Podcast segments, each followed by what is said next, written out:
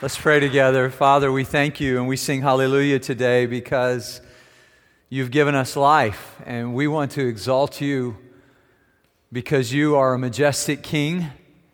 You are high and you are holy and the whole earth is full of your glory. We pray that this room will be full of your glory. We pray that our lives will overflow with your glory this week, Lord, as we humble ourselves before you.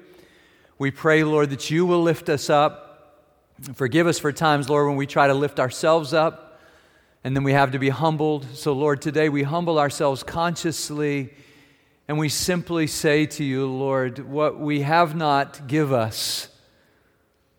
What we know not, teach us. What we are not, make us. For your glory alone, we pray. In Jesus' name, amen. Amen. You may be seated. He is risen. He is risen indeed. This is the second Sunday of Easter. You thought, well, I didn't know there was more than one Sunday, but for centuries past, Christians have celebrated seven consecutive Sundays of Easter, leading all the way into Pentecost. And in my own heart, I just, I, I think uh, like one Sunday's not enough to celebrate God's great victory over death and his offer of life to us. And as we worshiped together last week and we thought about God as our life giving God. In what ways has God given you life this week? How has God shown you life and poured life into you this week? And what will you do in response to that? Fyodor Dostoevsky, one of the great Russian novelists, had a, a life transforming experience Early in his life, he was part of a group of young men who opposed the emperor, uh, the czar, uh, Tsar Nicholas I, and Nicholas caught them and accused them of treason. And he carried out a mock execution. He dressed them in white burial shrouds and he marched them out blindfolded, hands bound behind their backs. And um, he said, Ready, aim. And they were prepared to die. And then a horse on cue came through and said, the emperor has commuted your sentence. You don't have to die, but you're sentenced to 10 years of hard labor. And Dostoevsky, out of that experience, he never overcame it. He said, Out of that experience, um, I will be born again, a new person. And on his way to the train to go to Siberia for 10 years, a devout Christian handed him a New Testament. And he spent those 10 years in prison immersing his life in the New Testament, learning about who Jesus is and what Jesus had done for him. And he came out of that with this powerful statement. He said, uh, My life is so connected with Christ that if somebody could prove to me that Christ was not in the truth, I would rather have Christ. I would rather stay close to Christ. Christ is all to me and most important to me. It's as if he was saying, Since our life giving God has given life to me, then I am going to give my whole life back to God. One of the poets who has inspired me in recent days is Mary Oliver, who says, um, So, what were you planning to do with your one wild, precious life? You got to do something with your life. What are you going to do with it? And the Apostle Paul had some ideas about that. Romans chapter 11, verses 33 to 36, chapter 12 verse 1. Most of us know chapter 12, verse 1. I wonder how many of us know uh, the verses that come before it. It's one of the most beautiful doxologies in all of Scripture. I shared it with you a couple weeks ago when I talked about getting in the offering plate. I want to read it aloud with you this morning, and then I want us to look at uh, some, some stories, some pictures, just two vignettes in the Gospel of Luke. So let's stand together for the reading of God's Word. And it's so powerful when we read it together. Would you just read it together with me this morning? Oh, the depth of the riches of the wisdom and knowledge of God. How unsearchable his judgments and his past beyond tracing out. Who has known the mind of the Lord, or who has been his counselor? Who has ever given to God that God should repay them? For from him and through him and for him are all things. To him be the glory forever. Amen. Therefore, I urge you, brothers and sisters, in view of God's mercy, to offer your bodies as a living sacrifice, holy and pleasing to God. This is your true and proper worship. This is the word of the Lord. Thanks be to God. Please be seated. The Apostle Paul knew what it was like to have his life given back to him. He thought he was living the life. He was a very religious man. He was persecuting the Christians as a rabbi uh, in the tradition of the Pharisees. He had a great teacher, Gamaliel. He thought he had life figured out. And for him, life was stopping these Christians who were causing so much trouble in Jerusalem. And so he pursued them. He stood there and held the coats of those who stoned Stephen to death. And then he was on his way to Damascus to catch the Christians there. And on his way north, north on that road, God got his undivided attention, blinded him with a dazzling bright light, and spoke to him and said, Why are you persecuting me? And after Ananias touched him and restored his sight for the rest of his life, Paul lived life in full 360 degree view of God's mercy. He knew that God had given him mercy. And as a result of that, he gave his whole life back to God. So it wasn't like we do sometimes compartmentalizing life and saying, okay, God, you get my Sunday morning from uh, 10 o'clock to 12.15. God, it's all yours. Do whatever you want in those two hours and 15 minutes. But for Paul, it was 168 hours a week, 52 weeks a year. Uh, it was 365 days a year for the rest of his life. He gave his life to God. Now, Paul didn't do this alone. We're going to be studying the book of Acts together for most of the rest of the year. And we learn in that that Paul had companions. He had Barnabas, who was one of the ones who welcomed him into the church in Jerusalem. Uh, Silas and he were there in the, in the jail in Philippi when they were singing praises, and there was an earthquake, and they were set free, and God gave them their lives, and they gave their lives back to God again. But one of uh, Paul's maybe less famous friends was a physician named Luke. And we know actually from the Bible when Luke was with Paul. For instance, in the book of Acts, often Luke is writing in the third person plural. So he says, they did this and they did that. But every once in a while, they'll come to a new city and he will say, and we and we. So he joined Paul and went with Paul for that period of time. And I was thinking, if this is kind of Paul's sort of vision statement for life, in view of God's mercy, Romans 12, 1, in view of God's mercy, give your bodies as a living sacrifice to God. How did Luke get a front row seat to that? What did he see? And later in Luke's life, he's going to write Jesus' story. And when he writes Jesus' story, the biography of Jesus, he's very careful. He, he's researched it, he wants it to be completely accurate. And as he tells this story, I saw this week as I'm reading through the New Testament with you, writing these daily devotionals that we're uh, sending you online if you want them. Um, and as I was reading that, I just realized so Luke saw the same thing that Paul saw. He saw it in a couple of lives. When Jesus came to Jericho, he encountered a blind man and a small man and he changed both of their lives. Because this is the way God changes the world one life at a time. He reaches into one life, transforms that life, and that person becomes uh, an image bearer, restored to the image of God. That person begins then to share this good news with others, and one life at a time. So Jesus comes to Jericho, and the first person he encounters is a blind man who is shouting at the top of his lungs, Jesus, son of David, have mercy on me. And then, after he heals him, he looks up in a tree and he sees Zacchaeus and calls him down and goes to Zacchaeus' house. And the beautiful part of this story is that Jesus, see, if you ever wonder, if you ever wonder what our life giving God is doing, here it is. He's just giving life.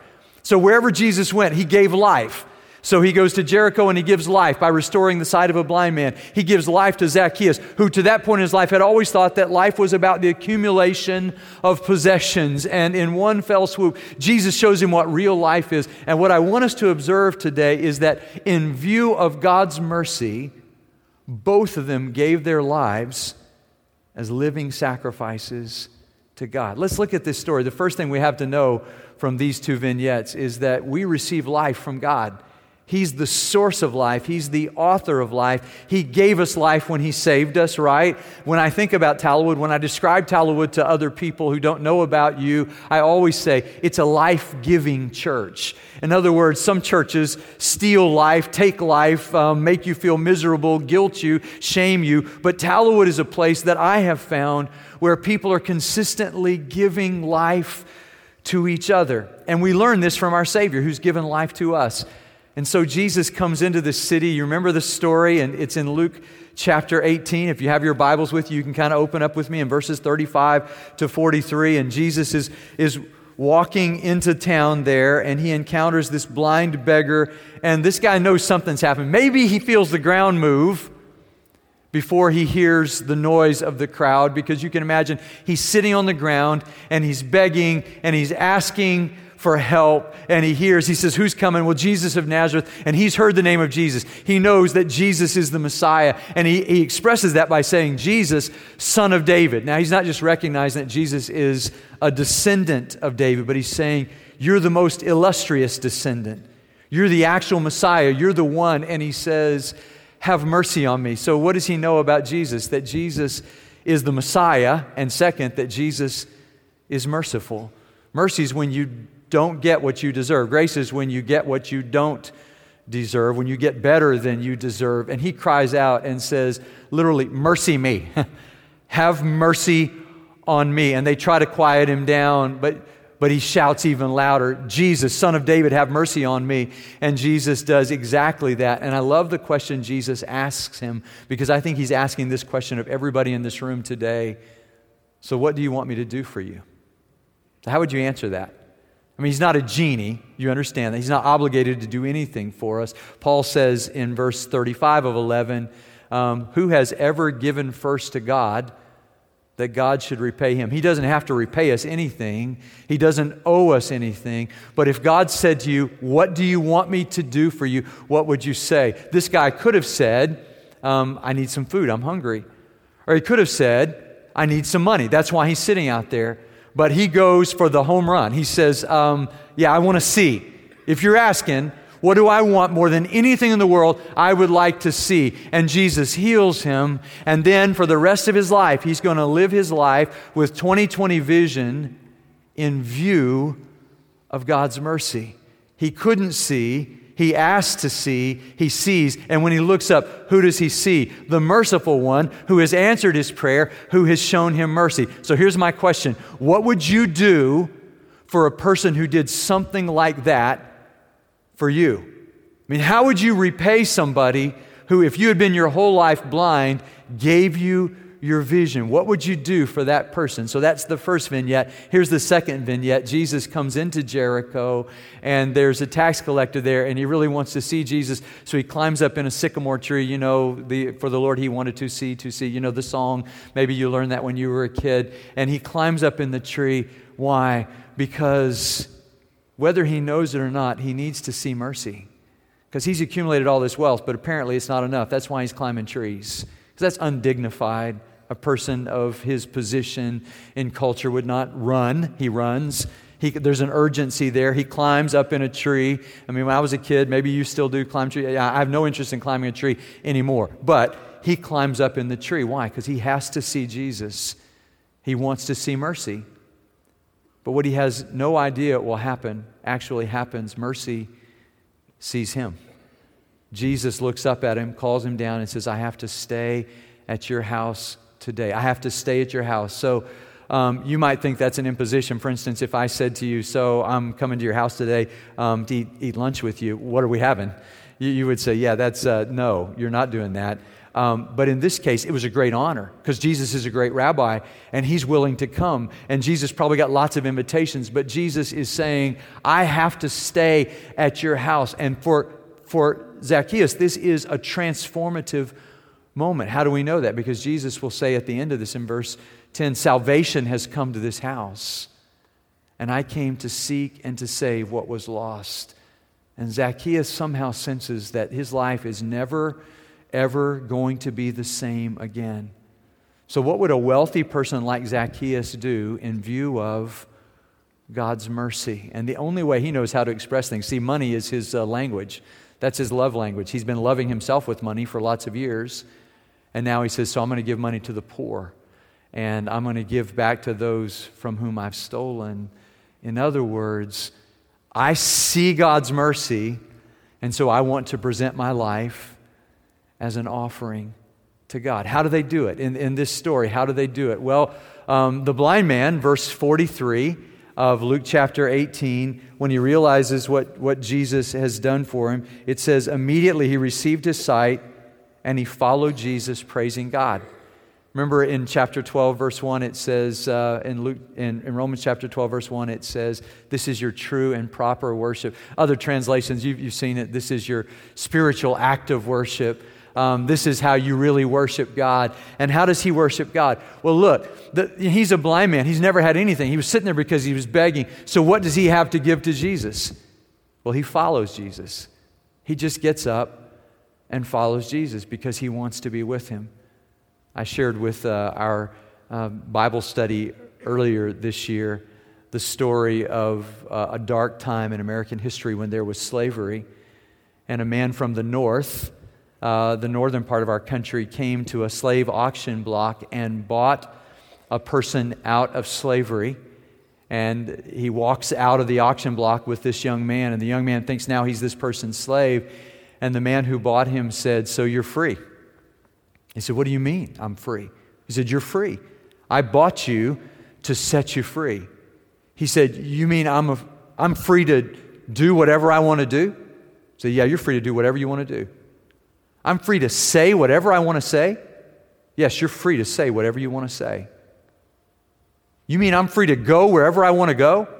Yes, you're free to go wherever you want to go. And the young man looks at the person who has purchased him out of slavery and says, Yeah, then I'm going with you. You give me freedom. You tell me I can go anywhere.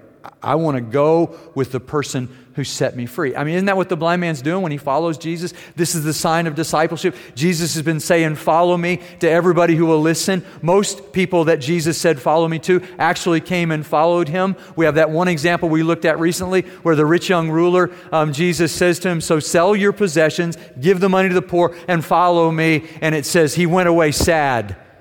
Even though Jesus loved him, he loved what he owned more than he loved the one who could give him life.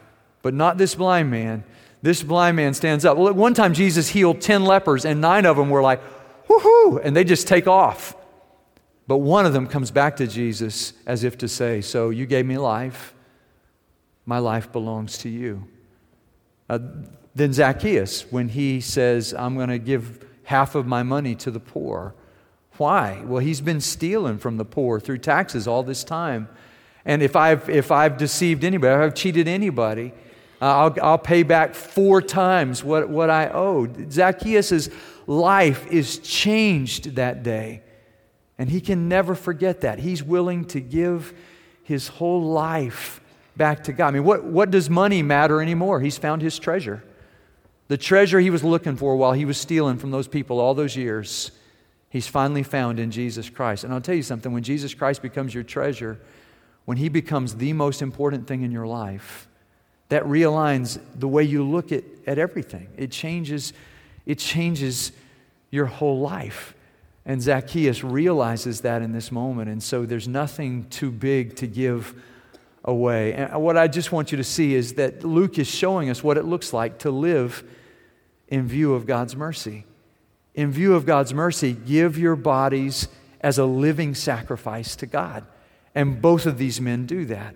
And I wondered this week, what would we do for somebody who gave us our whole lives? What would we do for a, a person like that? Um, Jim Elliot, the missionary to the Auca Indians years ago, said, He is not a fool who gives up that which he cannot keep to gain that which he cannot lose. Jesus said, if you try to hold on to your life, you'll lose it. But if you lose your life for my sake, you'll gain it. And these, um, the blind man and Zacchaeus, they learned that lesson that God is the life giving God. And I just want us to sort of soak in that today and realize that our God wants to give us life. So, what we discover is that, that apart from Him, we, we have this, um, this amazing spiritual debt that we can never repay. I read about a guy this week who um, accessed his PayPal account and there was a mistake in it. And it turned out that the PayPal account said he owed 92 trillion, excuse me, quadrillion dollars. 92 quadrillion. It was a mistake, obviously, and PayPal corrected it. But what if you really did owe 92 quadrillion dollars and somebody forgave you that? How would you feel about that? Jesus told stories about that, about a man who owed more than he could pay in his lifetime, and the person just tore up the debt and, and said, you're, you're free. What would you do for a person like that? So, William Booth, years ago, founded the Salvation Army, and he noticed after he became a Christian that nobody was doing anything for the poor in England, and he wanted to do something for them. And this was sort of his prayer of surrender Lord, I give you everything there is in this man, William Booth. Do with me what you will. Would you pray that kind of prayer? Would you say to God, So here is my whole life. You gave it to me, and I'm giving it back to you. I've had the privilege of pastoring lots of people through the years. And one man that I loved greatly was a, name, a man named Dr. Ben Oliver. He's famous down in Rio de Janeiro. We went to the seminary down there, and his face is on the wall. He was one of the presidents of the seminary down there. He retired, get this, in 1967. And I was his pastor in 1992. So 25 years after he retired, you say, he must have retired young. No. No, when I was his pastor, he was in his late 80s and early 90s, and we translated scriptures together, and he when he died, he gave me, he willed me his Greek New Testament. I still have it up in my office. Um, it's, it's a treasure to me. And, and I, I'm sure I'd heard this song before, but I never loved it until the day when we had his funeral service, and he had put together this beautiful um, funeral service. And the song that we sang was Do you know this hymn, Oh Love That Will Not Let Me Go? Oh Love That Will Not Let Me Go, I rest my weary soul in thee. And listen to these words and give thee back the life I owe. I give you back the life I owe, that in your ocean depths its flow may richer, fuller be. So here it is. It, it's like the writer of the song is saying, So my life is like just a teardrop, but you've given it to me, and so I give it back to you. And when my teardrop of a life is immersed in the ocean of your love and mercy, then my life becomes more than I ever thought it could be. So, in answer to Mary Oliver's question, what are you planning on doing with your one wild and precious life? Give it back to God. Let's pray. Father, thank you for your presence in this place, for the gift of life, Lord, that we have received from you. And help us, I pray today, Lord, not to take your life, the life you've given us, for granted but in view of your crucifixion and your resurrection and the life we have found in Christ, Lord, we don't want to live our lives for ourselves. We want to live our lives for you. So, Lord, as we come close to uh, Serve the City Day on April 16th, where we're going to go out and serve this city, Lord, our calendars probably are so full that we're wondering how in the world are we going to do that? How would we have time to pray for our neighbors in our Pray for Every Neighbor campaign? How would we have time, Lord, to go and serve the city on a Saturday morning?